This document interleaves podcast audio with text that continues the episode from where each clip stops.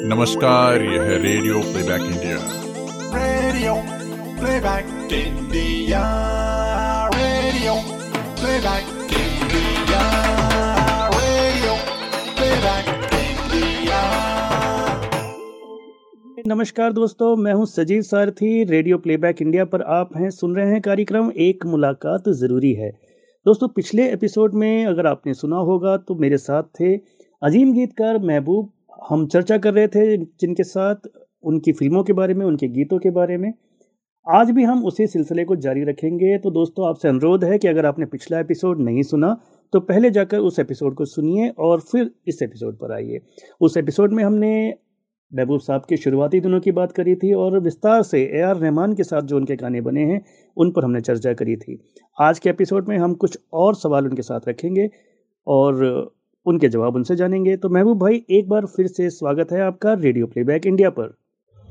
एक बार फिर radio playback India वालों को सुनने वालों को मेरा बहुत सारा प्यार आदाब नमस्ते। उम्मीद है आप सब खुश होंगे। अल्लाह आपको खुश रखे। महबूब भाई अ, हमने पिछले एपिसोड में ए आर रहमान के बारे में काफ़ी विस्तार से चर्चा करी थी। लेकिन एक संगीतकार और हैं जिनकी चर्चा के बिना आपके कैरियर का जो ग्राफ है वो पूरी तरह से मैच नहीं हो पाता। वो हैं इस्माइल दरबार। तो आज हम चर्चा करेंगे थोड़ा सा इस्माइल दरबार की और जो बाकी आपके साथ जुड़े हुए कलाकार हैं उनकी भी। तो इस्माइल दरबार के बारे में कुछ बताइए। हाँ उन्होंने मुझे रामू जी से मिलाया था and he was a violinist at that time and he introduce me to Ramu ji क्योंकि रामू जी को द्रोही के लिए कुछ लिखवाना था किसी से।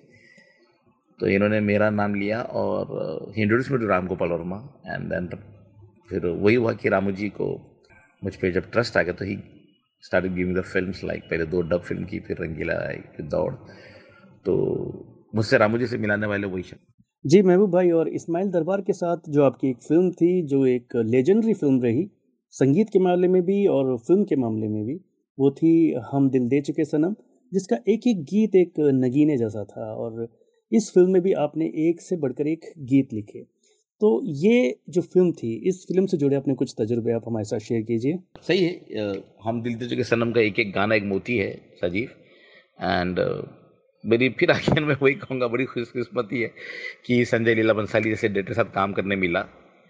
संजय की मैं एक बात आपसे बताना चाहता हूँ कि वो खुद, उनको पोइट्री लिखना नहीं आता होगा, लेकिन उनकी सोच बड़ी पोइट्रिक होती है। उनकी सोच, उनका अप्रोच और सिचुएशन पे फ़ौरन वो अ, उनके जहन में शुरू हो जाता है कि गाना कैसे मैं शूट करूँगा क्या करूँगा यू नो वो बहुत एक पैशनेट फ़िल्म मेकर देखा मैंने और म्यूजिकल तो हुआ कि हम दिल दे चुके सनम का जो गाना है ये गाना हम पहले बना के रख चुके थे हमारे स्टॉक के तौर पे। और जब म्यूज़िक डायरेक्टर ने संजय को ये गाना सुनाया स्ट्रगल के टाइम पे तो संजय ये फ़िल्म प्लान कर चुके थे पर टाइटल नहीं था उनके पास। और म्यूज़िक के लिए कोई नया चाहते थे तो इस्माइल मिला उनसे। और जब हम दिल, जब टाइटल सॉन्ग सुना उन्होंने तो he just close eyes and he said ये गाना मुझे फ़िल्म की बिगनिंग मिड और एंड दे देता है। एंड ही साइंड अस और उनका इन्वॉल्वमेंट बहुत खूब, मेरे लिए बहुत फ़ायदेमंद रहा साजीव कि हमेशा वो पोइट्री के लिए पुश करते रहे मुझे। मिसाल के तौर पे आँखों की गुस्ताखियाँ जो गाना है, जो आपने मुझे उम्मीद आपको पसंद होगा। वो मैंने ऐसे ही लिख लिया था मतलब एक मेरे जहन में तस्वूर आया और मैंने लिख लिया था घर में बैठे बैठे आँखों की गुस्ताखियाँ माफ़ हो एक टुक तुम्हें देखती हैं जो बात कहना चाहे जुबा तुमसे वो ये कहती है। और पहला अंतरा भी लिख दिया था मैंने कि काजल का एक तिल तुम्हारे लबों पे लगा दूँ वगैरह वगैरह। अब वो लिख कर मैं ऐसे बैठा था घर में तो मुझे फ़ोन आया संजय का कि नेक्स्ट डे लंच पे आ जाइए आप हम लोग निमुड़ा के बारे में बात करते हैं। So I went there we both had lunch together और अ, निमुड़ा गाने पे डिस्कशन हुआ हमारा। फिर मुझे छोड़ने जब लिफ्ट तक आया तो मेरे जहन में एक बात है मैंने कहा, यार, संजय, कल मैंने कुछ लाइनें लिखी। तो अरे, बोले, मैं भाई, आप भी अभी बता रहे हो। चलो, घर में वापस चलो। नहीं नहीं, मैं बाद में आता बोले, नहीं, अभी चलो वापस। And took me to drag me to his house and said कि, सुनाओ। जब मैंने आँखों की गुस्ताखियाँ सुनाया he close his eyes and he he said go on मैं दो बार पढ़ा, तीसरी बार पढ़ा, चौथी बार पढ़ा, पांचवी बार पढ़ा। Seven times I read the song and said this is our song मैंने कहा, कहाँ पे? निमुड़ा के पहले। एंड आई वाज शॉक्ड मैंने कहा, यार, कैसे आ सकता है? पाँच मिनट पहले मैं वो छोड़ दो। फ़ौरन उसको कंपोज कराओ आप। दिस इज़ आवर सॉन्ग तो वो बहुत उनका इन्वॉल्वमेंट रहा है मतलब गानों में। झोंका हवा का भी उन्होंने मुझे कुछ आइडियाज़ बताए कि मैं मैं ऐसा शूट करना चाहता हूँ, वैसा करना चाहता हूँ। और वो गाना हुआ। और तड़प तड़प के मैं बता दूँ सजीव, वो हमारी स्टॉक का गाना था। हुआ यूँ था कि हमको मुकुल आनंद साहब की एक फ़िल्म मिली थी। तो मुकुल आनंद जी को एक कवाली चाहिए थी सूफी कवाली चाहिए तो मैंने ये गाना लिखा था और इस मैंने उसे कंपोज किए थे।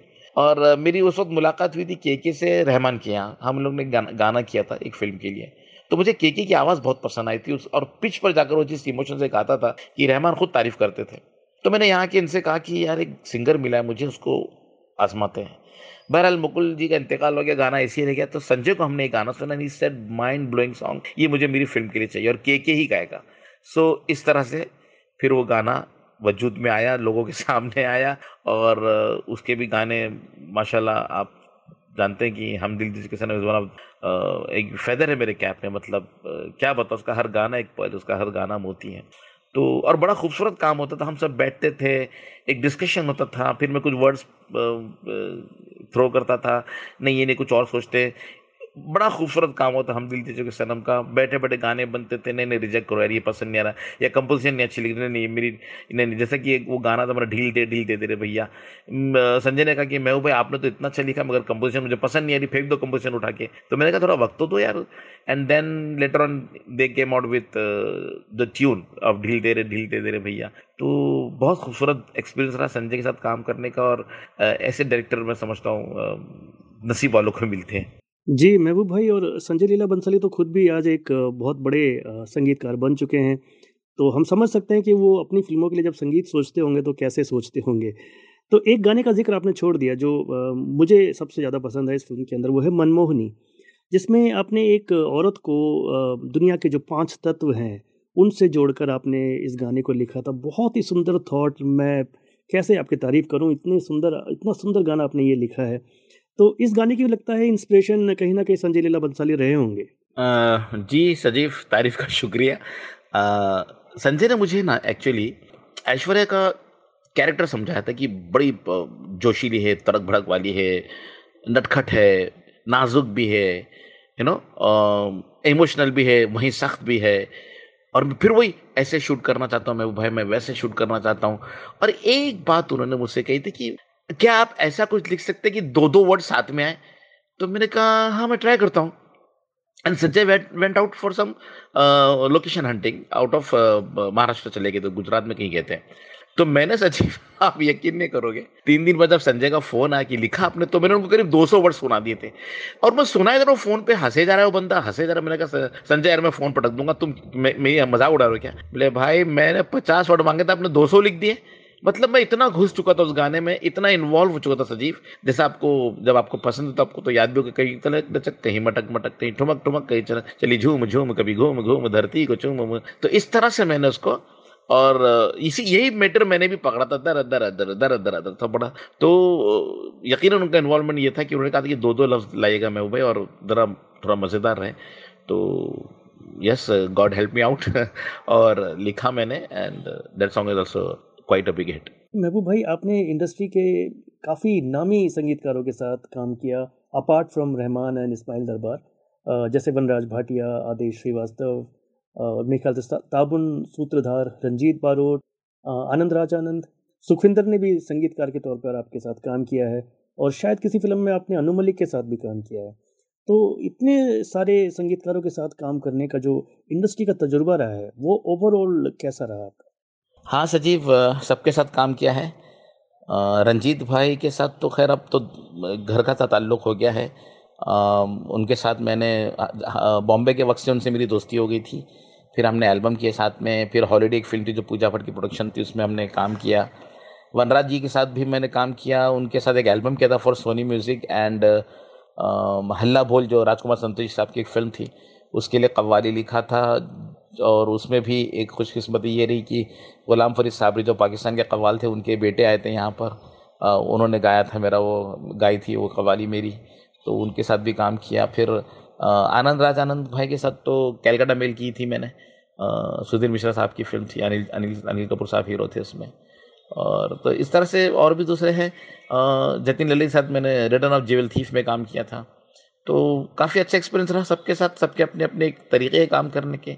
अपने एक अप्रोच है टुवर्ड्स म्यूज़िक एंड ज़ाहिर बात है कि म्यूज़िक डायरेक्टर से तो म्यूज़िकल है तो बहुत ही खूबसूरत काम भी निकला है. और वेरी हैप्पी एक अच्छी जर्नी रही अब तक 25 साल हो गए हैं. God bless them all and may God increase the talent day by day minute by minute खूबसूरत लोग हैं. सबके साथ मैंने इन्जॉय किया काम करने में. बहुत मज़ा रहा, बहुत अच्छा सफ़र रहा. अच्छा महबूब भाई, आपने के के का भी नाम लिया तो के के साथ आपने एक एल्बम करी, पल. जो बहुत ही लाजवाब एल्बम थी और उसमें भी एक अलग तरह का संगीत केके लेके आया था। उसकी उनकी गायकी भी एक अलग दर्जे की थी। वो उस एल्बम के बारे में बताइए। जी आ, के के से जैसा कि मैंने बताया कि ए आर के यहाँ मुलाकात हुई और तब से हमारी दोस्ती ऐसी कि वो मुझे अपना बड़ा भाई मानने लग गए थे। फिर मैंने संजय बंसाली से मिला तरह तरह के मिला और by the grace of God उनकी फिल्मी करियर चलता रहा। चल शुरू हो गया वहाँ से आई मीन तो बड़ा मुझे अपना मोहसिन मानता है, वो बहुत इज़्ज़त करता है मेरी। फिर जब उसने डिसाइड किया कि वो पल एल्बम करेगा तो and he to Leslie as the music director Leslie Lewis हाँ ये बात है सचिव कि। मेरे लिए भी एक्चुअली मैं कन्फेस करता हूँ इस बात को कि मेरे लिए भी वो एक अजीब सी अप्रोच थी म्यूजिकल लेजली का एक अपना बड़ा बड़ा प्यारा स्टाइल है लेजली का, उसमें मेलोडी के साथ वो एक थोड़ा सा वेस्टर्नाइज करते हैं म्यूज़िक को और केकी की गायकी अलग थी। तो मैं थोड़ा सा जब पहला गाना केके लेकर मेरे घर आए तो हमारे बैंड्रा में पर्पल हेज एक स्टूडियो जहाँ पे लेजली काम करते थे ज़्यादातर और मैं बैंड्रा में रहता हूँ तो के के ट्यून लेके फ़ौरन मेरे घर आ जाते तो जब मैंने पहली दफ़ा गाना सुना तो मैंने बड़ा अट, कहते हैं ना कि अजीब एक अलग तरह सा कंपोजिशन थी। और तो मैंने कहा कि यार एक काम करेगा तू? बोले बोलो ना भाई। मैंने कहा यार तू रोज़ इधर आ जा मेरे घर पे। हम सुबह से शाम बैठ के गाना उड़ा दिया करेंगे but you have to be with me you sing the tune तू तू ट्यून हम कर। लेजली ने इंस्ट्रूमेंट पे बजा कर दिए थे। तो सजीव लेट मी टेल यू बहुत ही प्यारे दिन थे वो आठ दिन। हम दोनों भाई, दोपहर को he is very fond of chicken and all तो हमारे घर बनता था आठों दिन। हम खा के सो भी जाते थे दोपहर को अपने घर में, मेरे घर में, और फिर हम काम शुरू करते तो आठ दिन में हमने ये आठों गाने कंप्लीट किए थे। क्योंकि के के मेरे सामने होते थे, वो गुनगुनाते थे, और फिर मैं लिखता था, फिर जैसे ही मैंने एक बार ट्यून पकड़ लेता था तो मैं समझ जाता था कि अब इसमें क्या थॉट मैं ला सकता हूँ और कैसे ला सकता हूँ। जिससे मिसाल के तौर पे जो पल का टाइटल सॉन्ग है, उस टाइम तो टाइटल भी नहीं सोचा था हमने, इस गाने पे से पल टाइटल पड़ा इस एल्बम का। जैसे कि हम दिल दे के सनम मेरे गाने पे से उस टाइटल को पाया गया था। तो जैसा पल की ट्यून हम की तो मैंने ट्यून पे लिखते वक्त, लिखते हुए ये सोचा कि क्यों ना आखिरी वर्ड को फिर सेकेंड लाइन से मिला जाए जैसे हम रहे ना रहे, कल कल याद आएँगे, पल पल ये है प्यार के पल, चल आ मेरे संग, चल चल सोचे क्या। तो सिंगर के साथ में बैठने से बड़ा फ़ायदा रहा मेरा। और इस तरह से हमने आठ दिन काम किया और आठ दिन में ये एल्बम हमने कंप्लीट किया। And by the grace of God मेहनत रंग लाई। वो एल्बम तो मैं यही कहूँगा सजीव कि आज तक वो हिट है एल्बम इनफैक्ट के के अपना कॉन्सर्ट जो भी करते हैं वो तो तड़प तड़प के गाते हैं। बीच में बिगनिंग में शायद यारो दोस्ती का और आखिर में वो पल हम रहना रहे, पल, ये ये गाना गाते हैं। तो he also got the beginning in the mid and the end of the concert इन गानों से। तो बड़ा खूबसूरत हमने फिर दूसरा एल्बम भी किया। हम सफ़र है शायद उसका नाम मेरे ख्याल से, मुझे याद नहीं आ रहा है, काफ़ी साल हो गए उसको। तो उसके भी गाने बड़े अच्छे उसमें खुद उन्होंने कंपोज किया था केकिन और मैंने लिरिक्स लिखे थे। जी, महबूब भाई, हम सफ़र के भी गाने काफ़ी मकबूल हुए थे और जैसे कि आपने बताया कि यारो दोस्ती बहुत ही हसीन है, वो तो एक फ्रेंडशिप की एंथम कह लीजिए कि बन गई है आज की डेट में। जी, और एक बात मैं और कहना चाहूँगा कि आपने इतने 25 सालों में जितने भी बड़े निर्देशक थे इंडस्ट्री के, जैसे आपने नाम लिया, सुधीर मिश्रा का गोविंद नीलानी के साथ आपने काम किया, संजय लीला बंसाली, राजकुमार संतोषी और मणिरत्नम के साथ भी आपने काम किया। तो इतने बड़े बड़े गुणी लोगों के साथ, जहीन लोगों के साथ आपका उठना बैठना रहा। तो ये जो 25 साल हैं, ये 25 साल कैसे देखते हैं आप इन बड़े निर्देशकों के साथ जो आपका सफ़र रहा? सजीव, सच कहूँ तो शुक्र से सर झुक जाता है कि इतने अजीम हमारे देश के फनकार, इतने अजीम हमारे देश के डायरेक्टर्स थिंकर्स थिंकर्स ही है ना, इन्होंने इतनी इतनी कहानियाँ बताई लोगों को। इनके साथ मुझे बैठने का मौका मिला और सबसे हसीन बात ये बताऊँगा सजीव कि इतने बुद्धिमान लोग, इतने इंटेलिजेंट ब्रिलियंट लोगों को कन्विंस करने की जो खुदा ने मुझमें सलाहियत दी या मेरे, मुझे फ़न दिया, मैं उसका शुक्रगुजार हूँ मशहूर हूँ कि इन लोगों को मैं कन्विंस कर सका अपने अल्फाजों से और उन्होंने मुझे मौका दिया लिखने का।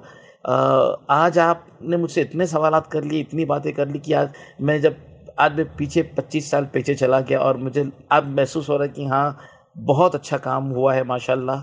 All praise to the Lord and बहुत अच्छे लोगों से मिला मैं। ये uh, मैं सच कहता हूँ सजीव आज आपने जिसको कहते हैं कि जज्बातों को काफ़ी हिला दिया इतनी सारी बातें निकलवा कर और बहुत ममनून हूँ मशकूर हूँ मैं खुदा का कि मनी सर या रामू जी गोविंद नीलानी साहब तो पहला नीलानी साहब के साथ मैंने काम किया अभी 2019 में। वो भी गोविंदा जी की फ़िल्म थी रंगीला राजा। फिर प्रियदर्शन जी के साथ डोली सजा के रखना वगैरह वगैरह। काफ़ी बड़ी हस्तियों के साथ तो मैं ये इससे ज़्यादा क्या कह सकता हूँ कि खुदा ने, और मैं सच कहता हूँ सजीव, ये मेरी वालदेन की दुआ है। मेरी, मेरे माँ बाप की दुआएँ बिलखसूस।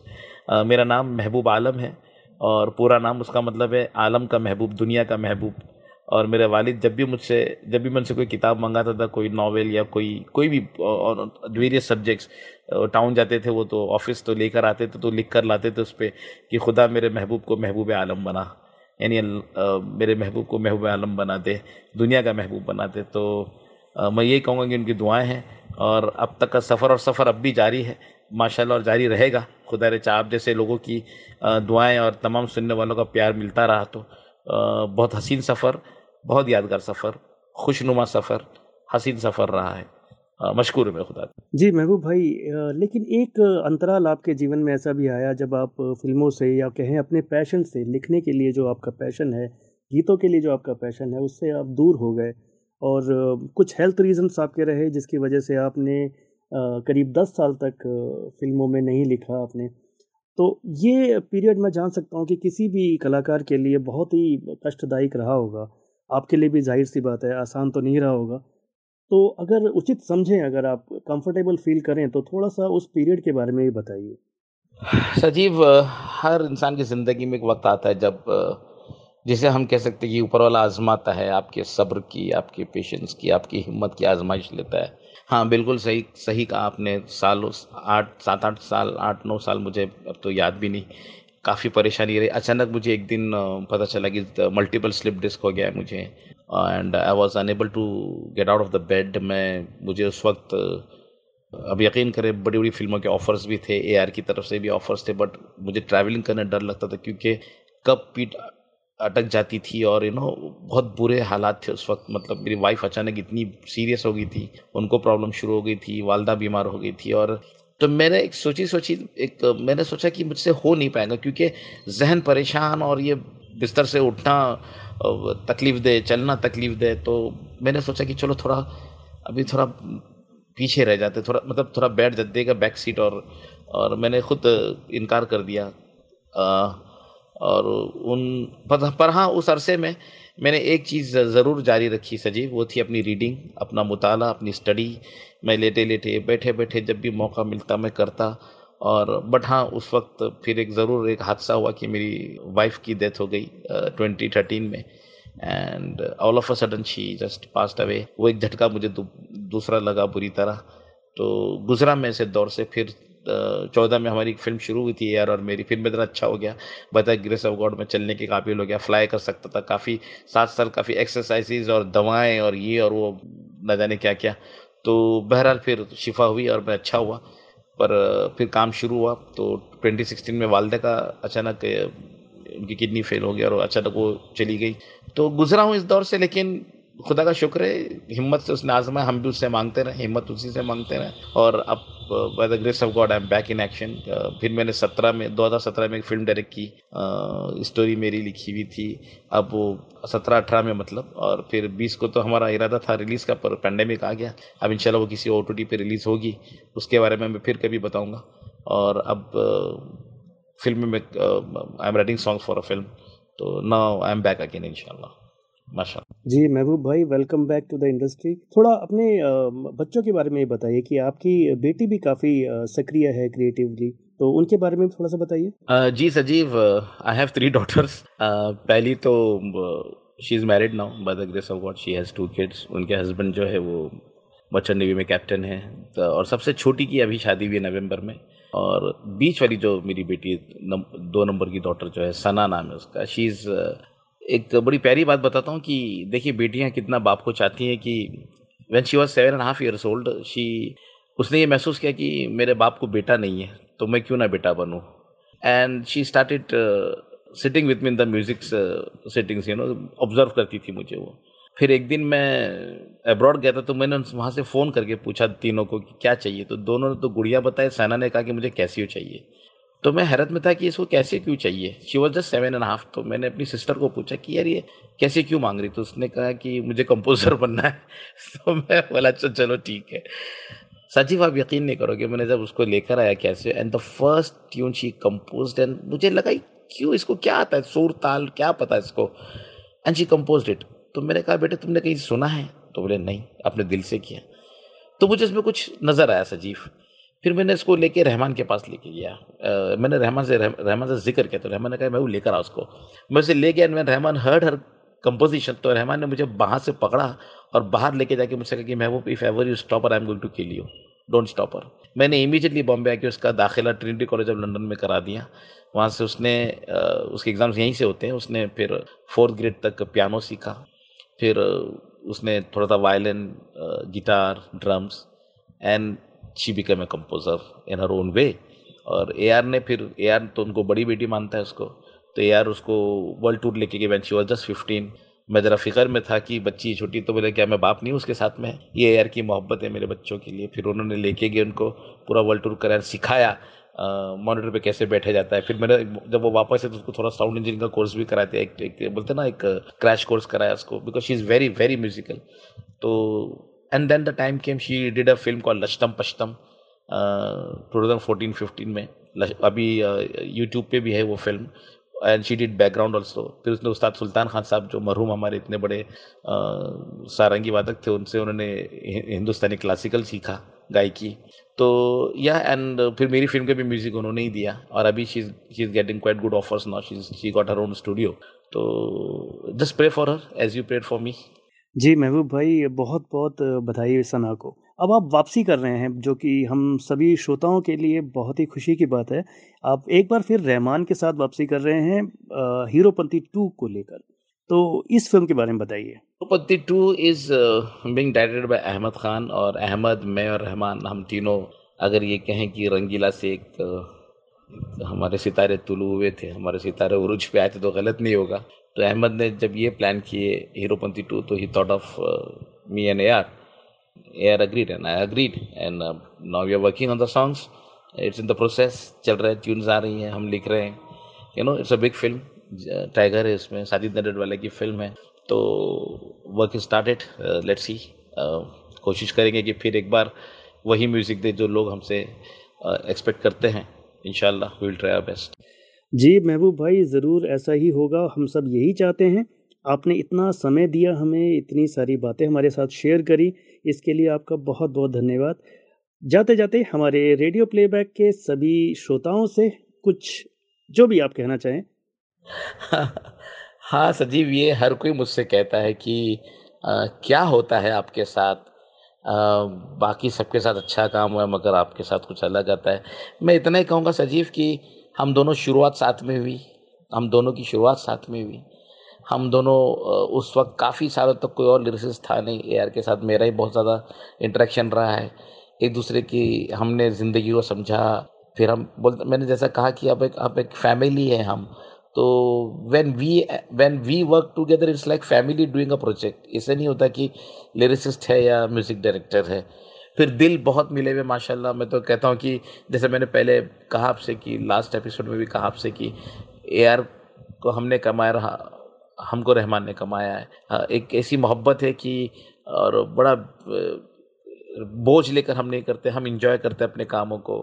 और और फिर एक ही बात कहूँगा सचिव again screenplay by God chosen by him काम अच्छा आता है लोग पसंद करते हैं। अब रहे हीरोपंथी की गानों की बात तो यस अभी मैं कुछ कहना नहीं चाहूँगा। बहुत जल्दी हो जाएगा ये सब कुछ कहना। आ, बहुत आ, इतना ज़रूर कहूँगा कि we are giving our hundred more than hundred percent कि फिर एक बार झंडा ले लहराएँ हम इन और फिर उस दौर को लाएँ। फिर एक अच्छा काम एक अच्छी मेलोडी ए आर रहमान महबूब जिसे कहते हैं ना कि फिर एक ब्रांड उभर कर सामने आ जाए इनशाला so we are trying on the same track जी महबूब भाई ज़रूर ऐसा ही होगा। हम सब यही चाहते हैं। आपने इतना समय दिया हमें इतनी सारी बातें हमारे साथ शेयर करी। इसके लिए आपका बहुत बहुत धन्यवाद। जाते जाते हमारे रेडियो प्लेबैक के सभी श्रोताओं से कुछ जो भी आप कहना चाहें आप कहें। सबसे पहले तो आपका शुक्रिया सजीव कि आपने मुझे फिर मदो किया दावत दिया अपने इस प्रोग्राम के लिए और मुझे इतनी इज़्ज़त बख्शी। अपने तमाम सुनने वालों को यही कहूँगा कि हमारी नई फ़िल्म रिलीज़ होगी इंशाल्लाह इसी साल, हीरोपंती टू। फिर अपना प्यार, हम कोशिश कर रहे हैं कि आपकी कसौटी पे पूरा उतरे। इंसान है हम। अगर कुछ गलती हो जाए तो माफ़ी। और पसंद आ जाए तो इतना पसंद कीजिए, इतना प्यार दीजिए कि फिर एक बार हम उभरे। हमारी टीम, मैं और रहमान, हमारी टीम उभर कर और सामने आए। और आसमान की बुलंदियाँ छुए। आपके दिलों पर राज करें, आपके होठों पर हमारे गाने रहें। हम हम आपसे उसी प्यार की अपेक्षा करते उसी प्यार की उम्मीद करते हुए मैं विदा लेता हूँ। May God bless you all चाँद छुपा बादल में, शर्मा के मेरी जाना सीने से लग जा तू। बल खाके मेरी जाना। गुमसुम सा है, गुपचुप सा है, मदहोश है, खामोश है, ये समा समा कुछ और है। ओहो हो, चाँद छुपा बादल में शर्मा के मेरी जाना सीने से लग जा तू। भल खाके मेरी जाना। यारो दोस्ती बड़ी ही हसीन है ये न हो तो। या फिर बोलो ये ज़िंदगी है कोई तो। हो राजदार बगर तेरा हो यार कोई तो। हो राजदार यारो मोहब्बत ही तो बंदगी है, ये न हो तो क्या फिर? बोलो, ये ज़िंदगी है कोई तो। दिल भरो जिसको तुझसे हो प्यार, कोई तो दिल भर यार। यारो दोस्ती बड़ी ही हसीन है ये न होता क्या फिर बोलो ये ज़िंदगी है? तड़प तड़प के इस दिल से आह निकलती रही मुझको सजा दी प्यार की। ऐसा क्या गुनाह किया? तो लुट गए हाँ लुट गए। तो लुट गए हम तेरी मोहब्बत में। तड़प तड़प के इस दिल से आह निकलती रही। मुझको सजा दी प्यार की। ऐसा क्या गुना किया? तो लुट गए हाँ लुट गए। तो लुट गए हम तेरी मोहब्बत में। अजब है इश्क, यारा।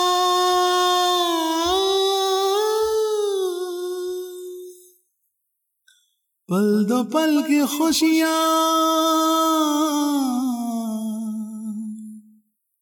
गम के खजाने मिलते हैं फिर, मिलती है तन्हाइयाँ।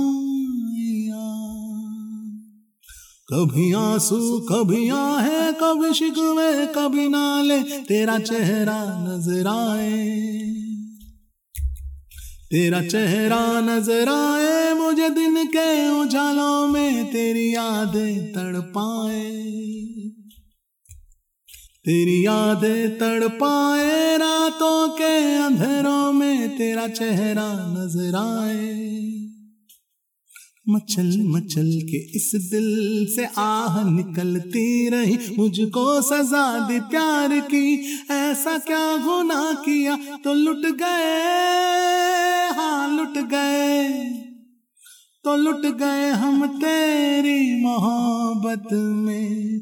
तड़प तड़प के इस दिल से आह निकलती रही। मुझको सजा दी प्यार की। ऐसा क्या गुना किया? तो लुट गए। हाँ लुट गए। तो लुट गए हम तेरी मोहब्बत में।